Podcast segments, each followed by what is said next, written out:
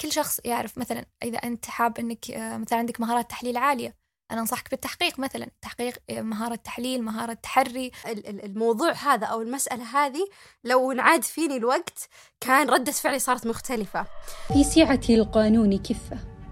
نلتقي هنا لندردش في كفة بكل ما يخص القانون من جميع نواحي حياتنا وما يمر بعلم منا أو بغير علم. فالقانون يحيط بنا وها نحن في سعته السلام عليكم ورحمة الله وبركاته. هلا وسهلا فيكم بحلقة جديدة من بودكاست كفة. عنوان حلقتنا لهذا اليوم لقاء مع طالب قانوني مع ضيفتنا بيان البقم. يا هلا وسهلا فيك بيان. يا هلا والله لينا واسمحوا لي أشكركم صراحة على هذه الاستضافة الرائعة. والله يجعلنا إن شاء الله من الناس اللي يفيدون ويستفيدون إن شاء الله بهذه الحلقة. الله يسعدك والله الشرف لنا حبيبتي.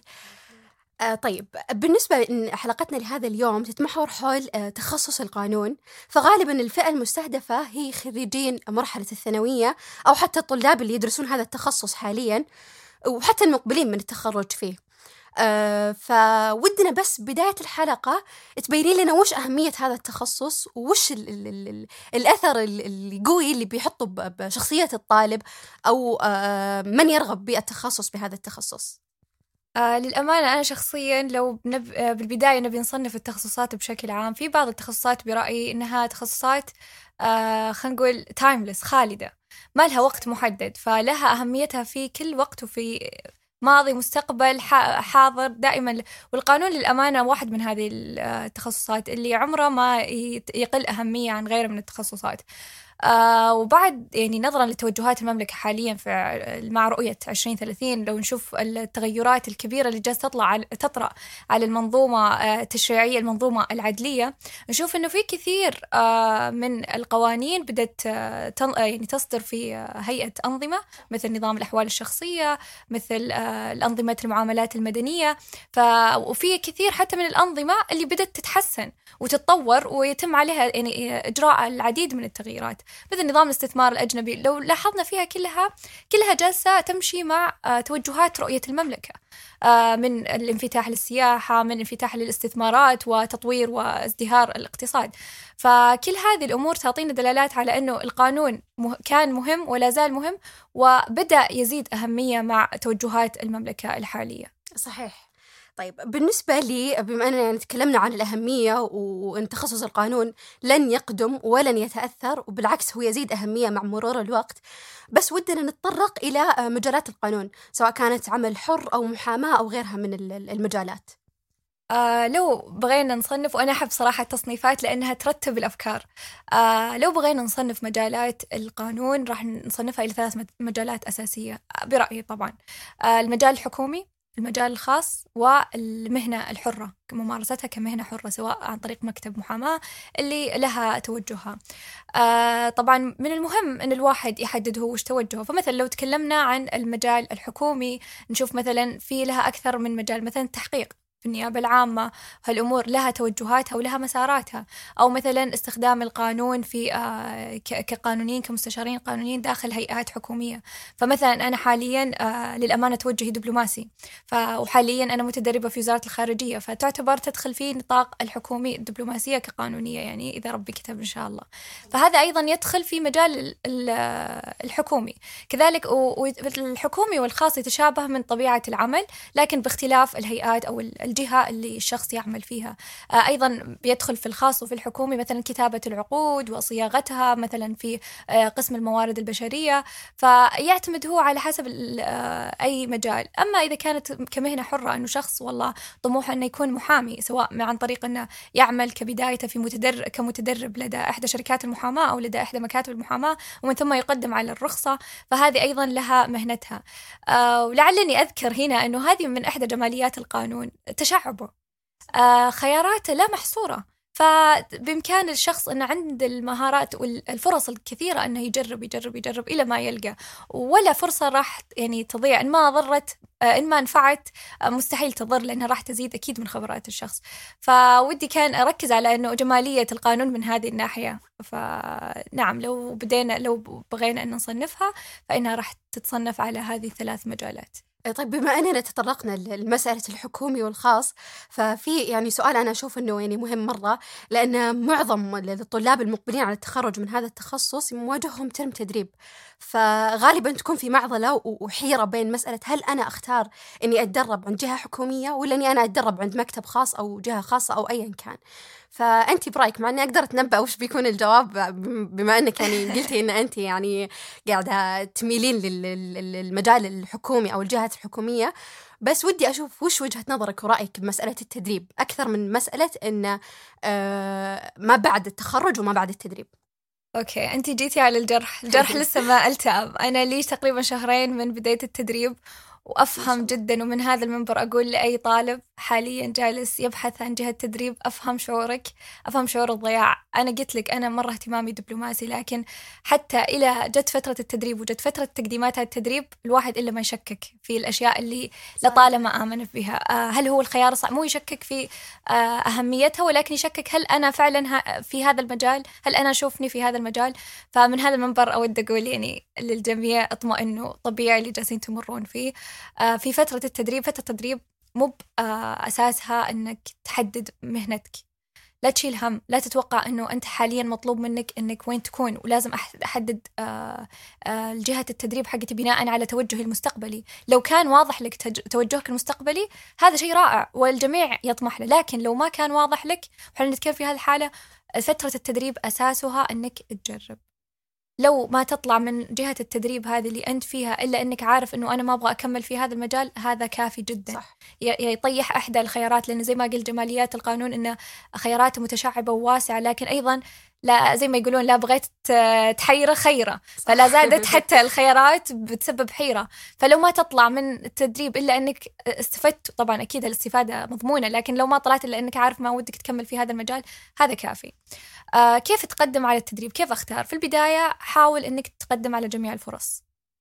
تتقدم على جميع الفرص لأني زي ما قلت التدريب راح تستفيد منه إن شاء الله راح يعلمك عن مجالات القانون الواسعة. قدم على جميع الفرص. ركز على المجالات اللي أنت ودك فيها. في بعض المجالات عامة تخدم جميع الاتجاهات. فمثلا يعني ولعل أكثر الطرق الأمانا اللي الناس يحبون يسلكونها اللي هي شركات المحاماة. آه، شركات المحاماة تخليك آه، خاصة لما تكون شركة محاماة تعطيك آه، دورات أو روتيشن اللي على كذا إدارة فتخليك تجرب كذا تخصص كذا فيكون في تنويع في التدريب ويخليك تعرف توجهك من بدري.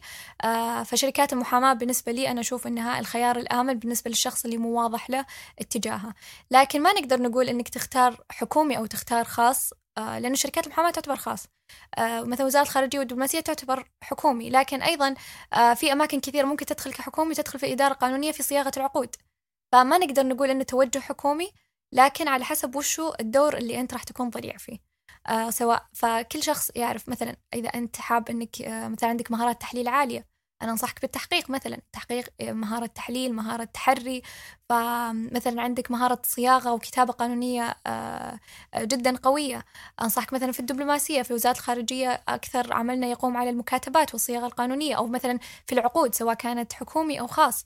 آه، فمهم أن الواحد يعرف وش نقاطه. إذا كان مثلا آه، ترى أنك في الترافع في المناظرات في المفاوضات فهنا أنصحك مثلا أنك تجرب في شركة محاماة في قسم الترافع بالذات أو في قسم حل الخصومات في مثلا التحكيم وغير أنه يدخل فيها مفاوضات والتسويات فمهم أن الواحد يعرف مهاراته وأهم شيء أنكم تعرفون أنه التدريب ما يحدد مستقبلك فلو رأيت أنه مثلا هذه الجهة ما تمثلك المه... يعني أنت راح تستفيد منها تماما وأنت يعني الموضوع مو مو. متأخر في أنك تختار وتحدد مهنتك طيب. آه، بما أننا اتطرقنا على مسألة أنه في وقت التدريب مو بشرط أنك يعني خلاص المسار اللي أنت اخترته بالتدريب آه، أو المجال اللي أنت حددته حددته في التدريب ما يعني أن أنت مضطر أنك تلتزم بهذا المسار أو بهذا الاختيار اللي أنت اخترته.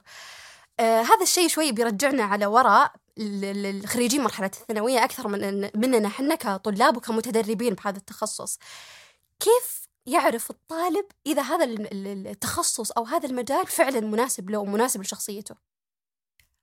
الأمانة أنا أصنف طلاب آه، ثانوي إلى قسمين. أختي توها متخرجة من الثانوي فكنت عايشة معها مرحلة اختيار التخصص.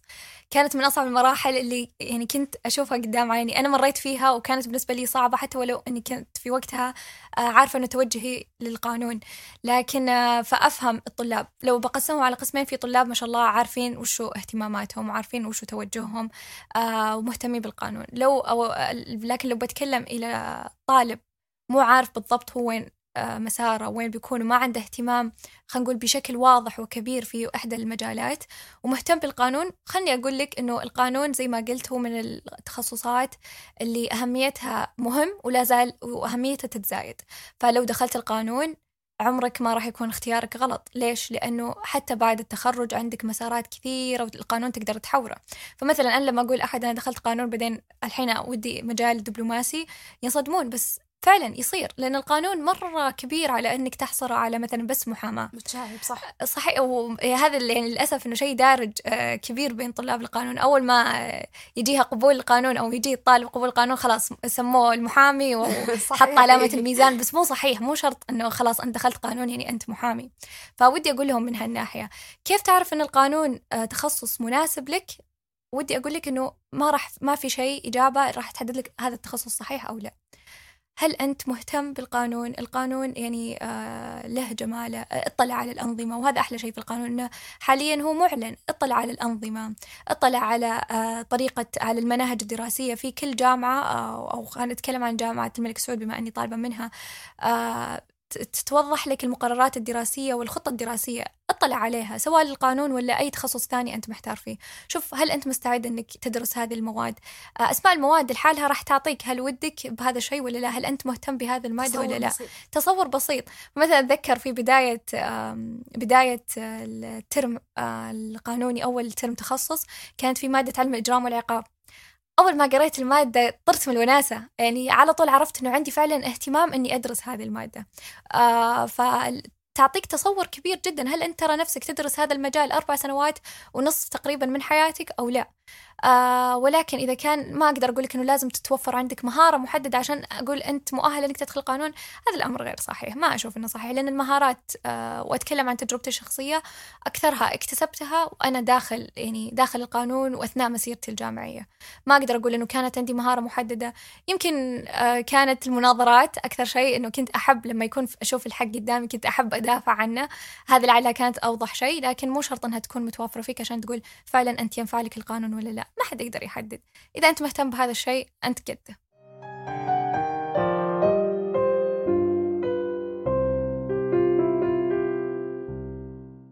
لكن مسألة بالنسبة لمسألة أنه المهارات مو بشرط أنها تكون متوفرة بالطالب أو بشخصية الطالب أثناء اختياره لهذا التخصص بس هذا الشيء أنا أحس أنه ما ينكر فكرة أنه الطالب لابد أنه يحاول يصقل بعض المهارات المعينة. ف آه، برأيك بيان وش الطرق الأمثل وش الأشياء اللي لابد أن الطالب آه، يحرص عليها ويهتم فيها عشان يصقل هذه المهارات؟ وش أساسا هذه المهارات اللي لابد أنها تكون بشخصية الشخص اللي متجه لهذا التخصص أو هذا المسار؟ طيب آه نفس الشيء نرجع لحسب توجه الشخص في القانون. هل راح تصير مثلا خلينا نقول محقق بالتالي راح تحتاج ما راح إذا كنت مثلا شخص آه، دخل مجال التحقيق راح يختلف تماما الاختلاف لو كنت شخص مثلا دخل مجال المحاماة. المحاماه تتطلب ترافع تتطلب آه، قوة إلقاء قوة إثبات حجة بينما التحقيق راح يميل أكثر للتحليل وما راح يكون في عنصر التواصل المباشر مع الأشخاص الثانيين. على عكس مثلا الأشخاص اللي مثلا يتجهون إلى التحكيم مثلا آه راح يحتاجون آه عنصر التواصل مع الأشخاص والاستماع للطرفين والتوصل إلى رأي. هذا تعتبر مهارة. فمن رأيي يعني آه، كل مهارة لها أساليب محددة. آه، فمثلا بتكلم عن مسيرتي أنا وبتكلم عن كذا فرصة وساعدتني وإيش المهارة اللي ساعدتني فيها. فأتذكر نهاية سنتي الثالثة في القانون في الصيف. آه، جاني عرض من الشراكة الطلابية عندنا. والحمد لله يعني تم تأهيلي إني أو ترشيحي لفترة تدريب صيفية في مكتب محاماة. للأمانة استفدت جدا جدا جدا على أنها كانت سنتي الثالثة في القانون. بعض يمكن كانوا يشوفون بدري لكني استفدت جدا. طلعت على الواقع العملي. وكان لعل أكثر ما فادني لما نتكلم عن المهارات مهارة صياغة اللوائح. الكتابة القانونية فادتني فيها كثير رفعنا كثير من اللوائح ورفعنا كثير من الدعاوى. آه وإن شاء الله أن أصحابها حق رفعناها من باب المشاكل لكن آه أفادتني كثير جدا. وإلى يومك هذا حاليا أنا في وزارة الخارجية ومعاملاتي اللي أقوم عليها تعتبر كتابة قانونية أو كتابة دبلوماسية إلى يومك هذا وأنا أستفيد من المهارات اللي تعلمتها بذاك الوقت. آه لأنه لما ترفع لائحة آه الدعوة لازم توضح فيها آه ترابط الأحداث توضح فيها الحجج اللي قامت عليها. فأتذكر آه الحمد لله في تلك الفترة مسكت آه قضية وترافعت فيها.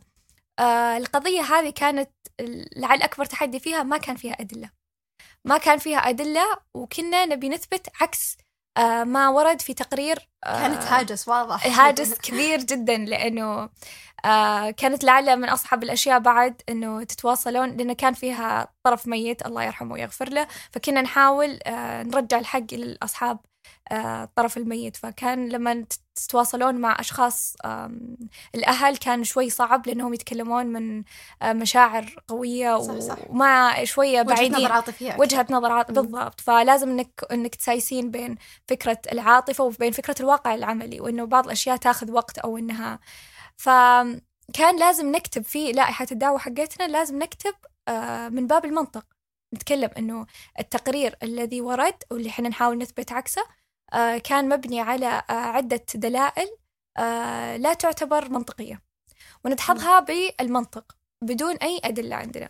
فكان كل هذا بصياغتنا والحمد لله كسبنا القضية الحمد لله وغيرنا فعلا التقرير اللي كان موجود بالتقرير كله عن طريق المنطق والحجة. وأيضا بمهارة الترافع. لما تتكلم ويجي شخص ويدخل وقاضي عندك محايد ويسألك ولازم تكون عارف ومرتب حججك ومستحضرها في ذلك الوقت وفي آه في الترافع. فلعل يمكن من أكثر الأشياء اللي تساعد في مهارة الترافع آه المناظرات صراحة. المناظرات تقريبا هي أقرب ما يكون لفكرة الترافع عندنا. عندنا لجنة تحكيم آه، تقابل القاضي عندنا شخص معارض شخص مو... آه، فريق موالي وفريق معارض.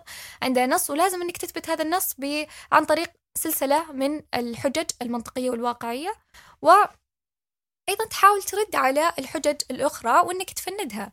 فتعتبر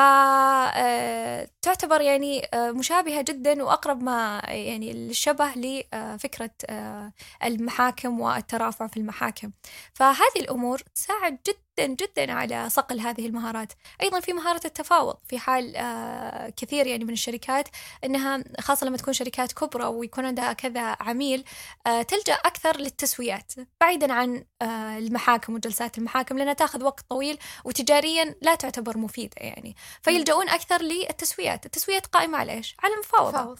المفاوضة. أنا أشوف أنت وش تبغى؟ وش ونحاول أن نطلع بالأخير بقضية بال يعني آه تسوية آه فوز بالنسبة للطرفين. وين وين؟ فشلون راح أصقل هذا الشيء؟ عن طريق أيضا مسابقات التفاوض. في كذا مسابقات آه، ولعل يمكن المفاوضة مجالها حاليا مو له شهرة لو زي لو قارناه مثلا بالمناظرة لكن لها فرص أنك تنميها. آه فهذه بالنسبة لي أهم ثلاثة مهارات واللي أنا شخصيا مركزة عليها. أكيد مو بهي الوحيدة لكن اللي أنا مركزة عليها وهذه الطرق اللي يعني خلينا نقول الحمد لله أني قدرت عن من خلالها أني آه أطور. جميل.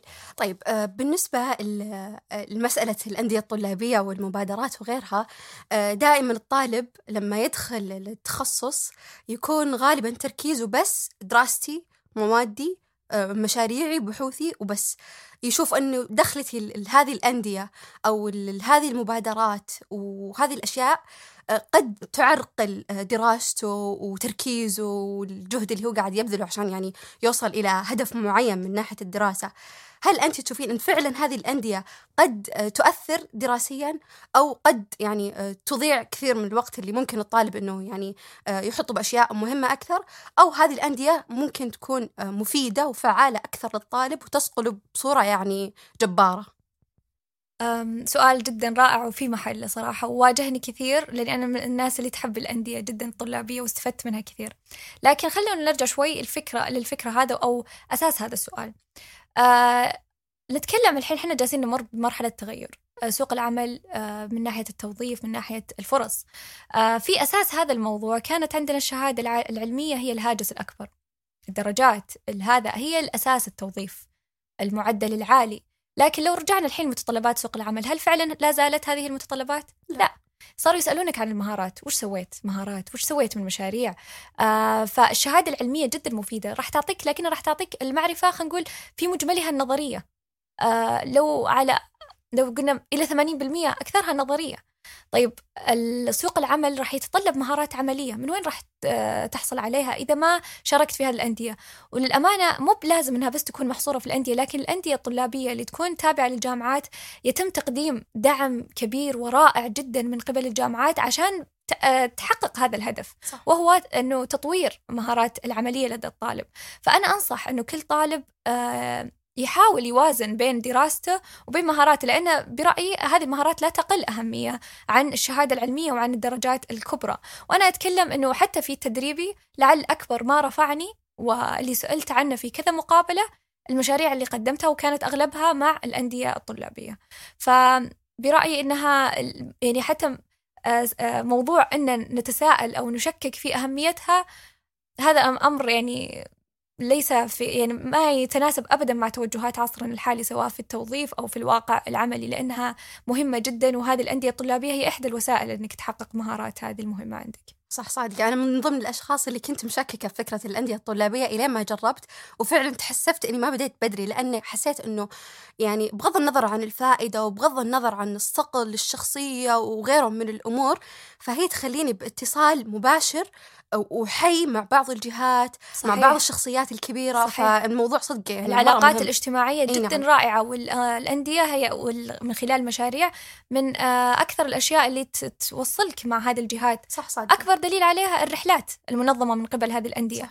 يقدرون يدخلون الطلاب إلى أماكن في بعضها وصلت مجلس الشورى هيئة الخبراء آه، أماكن كبرى زي كذا الطالب ما هو يعني مستحيل إنه كفرد الحالة إنه يقدر يطلع عليها إلا إذا كان موظف هناك.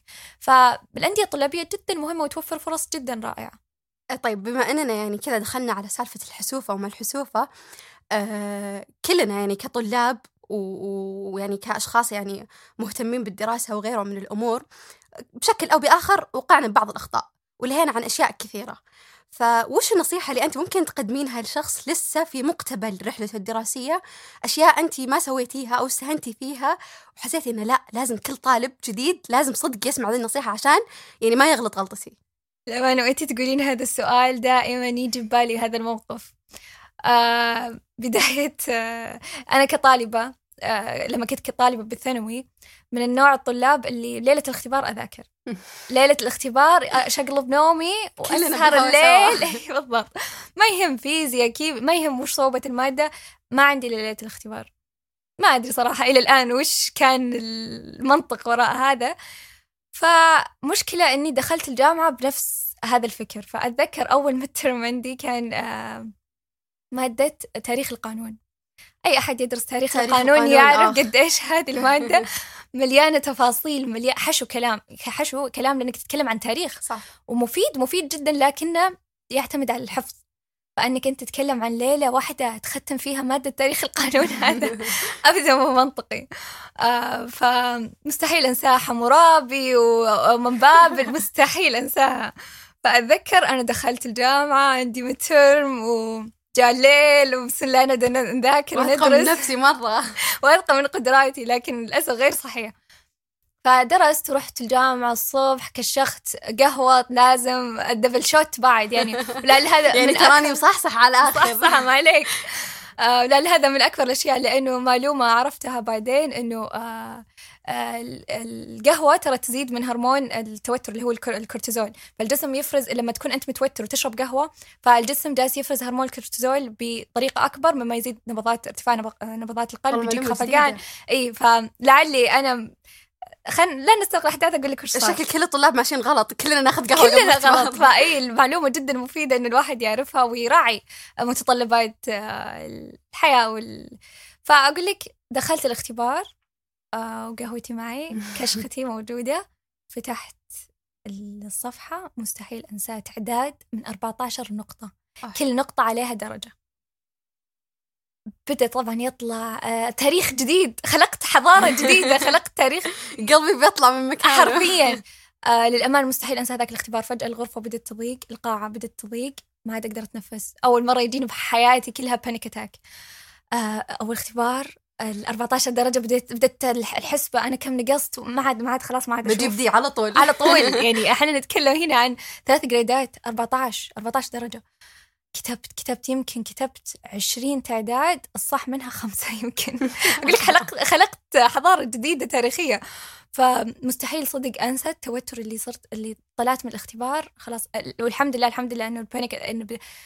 يعني جلست لا إله إلا الله. لا حول ولا قوة إلا بالله. يعني جلست صدق أحاول أسيطر على الموضوع لدرجة إنه آه، آه، يعني آه، أحافظ على هدوئي وحاولت أطلع يعني لأنه كنصيحه دائما لما يقولونها حتى لنا الدكاترة ويكررونها لا تتركون ولا شيء فاضي. فعلا لا تتركون ولا شيء فاضي. فمن العشرين على الأقل كسبت خمس درجات. ما نقصت grade يعني أنقذت نفسي من grade فطلعت فعلا ناقصة ما أنساها نقصت ثمان درجات و75 يعني فاصل 75 مستحيل أنساها. والله كثيرة مرة كثيرة جدا القلب. وأول midterm وأنا كطالبة شاطرة يعني كانت صدمة بالنسبة لي.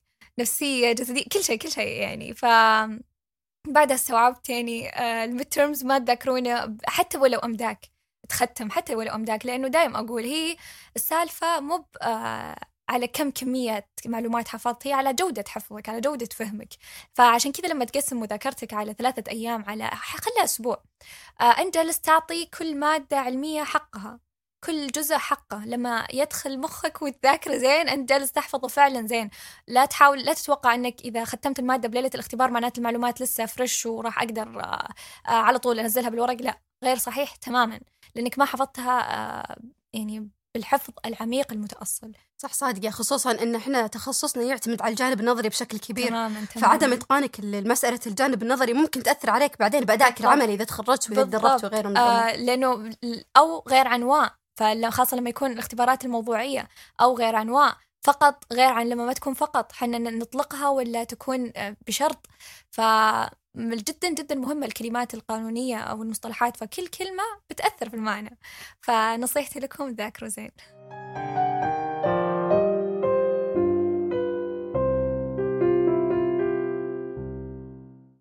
طيب. بما أننا تطرقنا للمهارات وتطرقنا لمسألة التدريب وتطرقنا لمرحلة الدراسة آه لما يجي طالب القانون يحاول يحدد مساره الوظيفي هل في خطوات معينة أو أساليب معينة لابد أنه يتخذها عشان يعني يقدر يحدد المسار الوظيفي الصح اللي فعلا يناسبه؟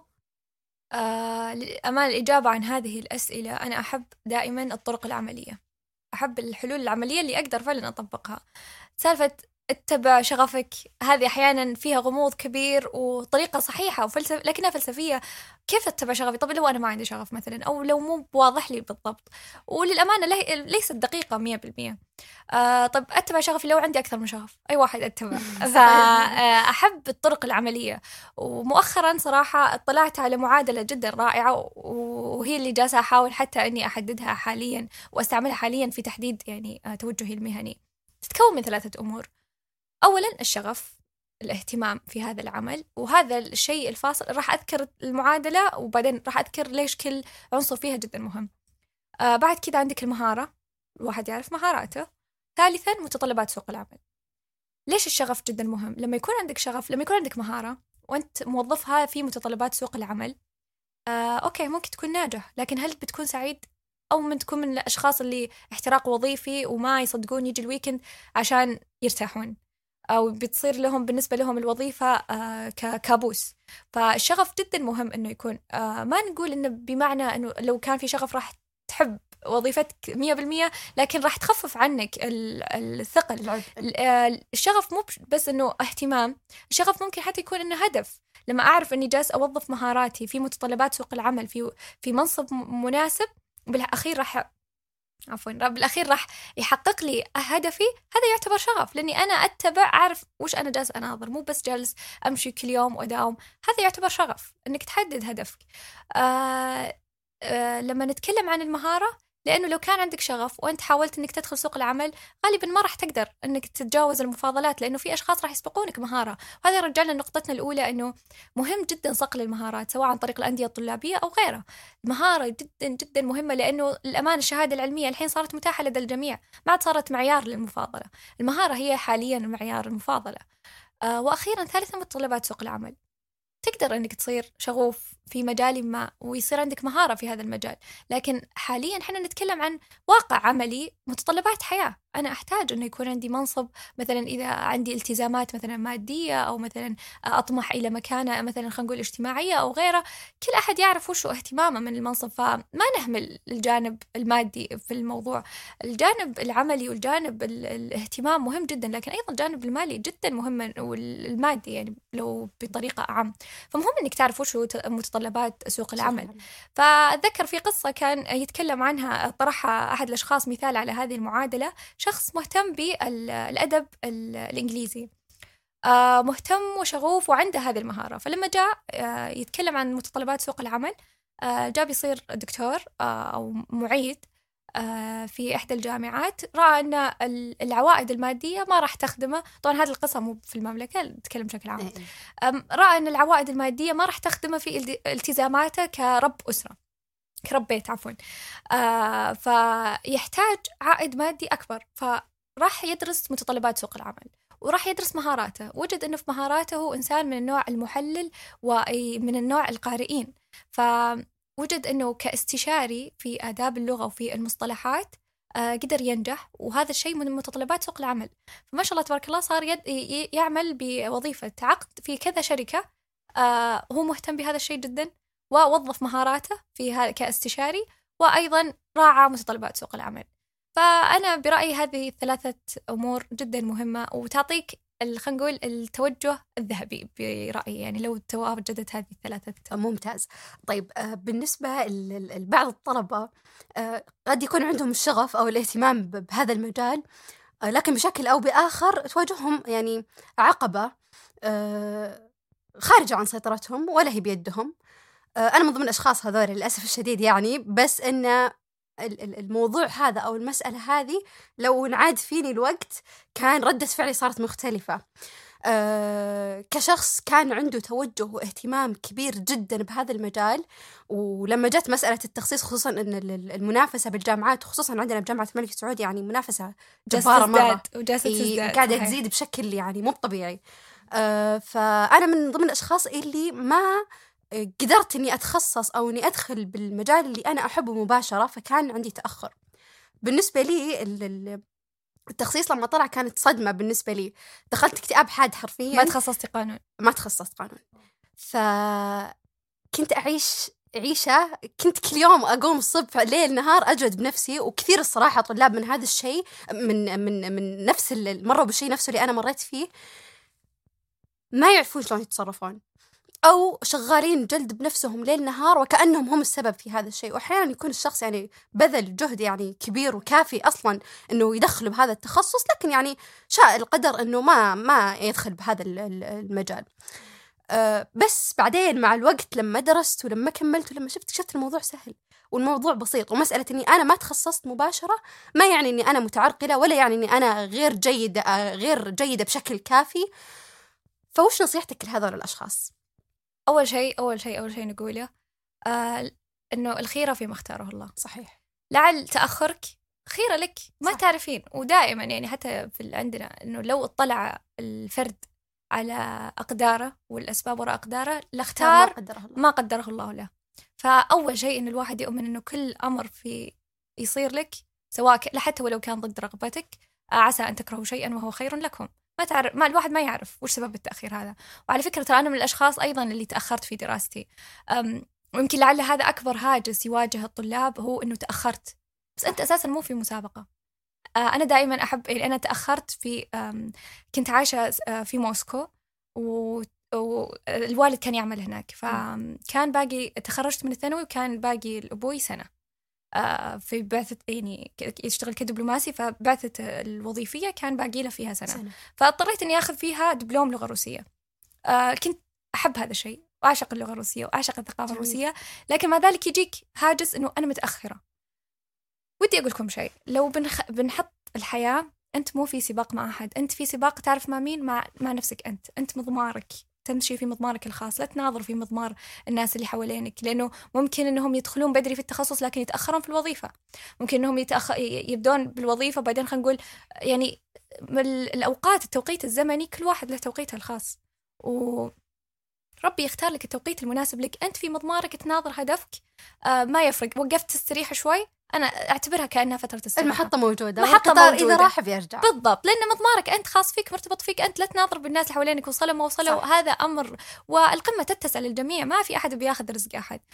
وللأمانة عشان أقول لك يعني جتني هاجس إنه آه اللغة الروسية والحمد لله الحمد لله ربي كتب لي آه وظيفة حتى وأنا في نصف دراستي بسبب لغتي الروسية. ما شاء الله. آه فالحمد لله يعني خيرة. مع أنها يعني جت بعد سنتين واتضحت لي فكرة اللغة الروسية ولكن الواحد ما يدري وين الخيرة. دائما تأكدوا أنه خيرة ما أنت متأخر على شيء رزقك موجود. أقدارك أساسا ربي كتبها لك قبل 500 سنة من أنك تكون موجود على هذه الأرض ولو أنك اطلعت عليها لاخترت ما اختاره الله. ودائما في طريقة أنك ترجع لتخصصك آه، أو لرغبتك. ولعل وين ما رجعت يمكن أنه يفتح لك ربي باب آه، آخر أو اهتمام آخر وشغف آخر يعلمك أنه آه أنا هنا. صح. أكثر من هناك. صادقة أنا لما دخلت القانون كان هدفي إني أصير محامية. درست في أول ترم لي آه، مبادئ السياسة ولاحظت وقانون دولي في الترم الثاني يمكن أو الثالث م. تغير اتجاهي تماما. حبيت الدبلوماسية. سبحان. حبيت الدبلوماسية جدا. وصرت حتى أركز في مواد ال- الاختيارية حقت التخصص إني آخذ مواد سياسية. والأمانة كانوا طالبات القانون يقولون شو كانوا مثلا يتجهون إلى المواد المعاصرة مثل التأمين. التأمين جدا رائع وقريب فتحت هيئة التأمين.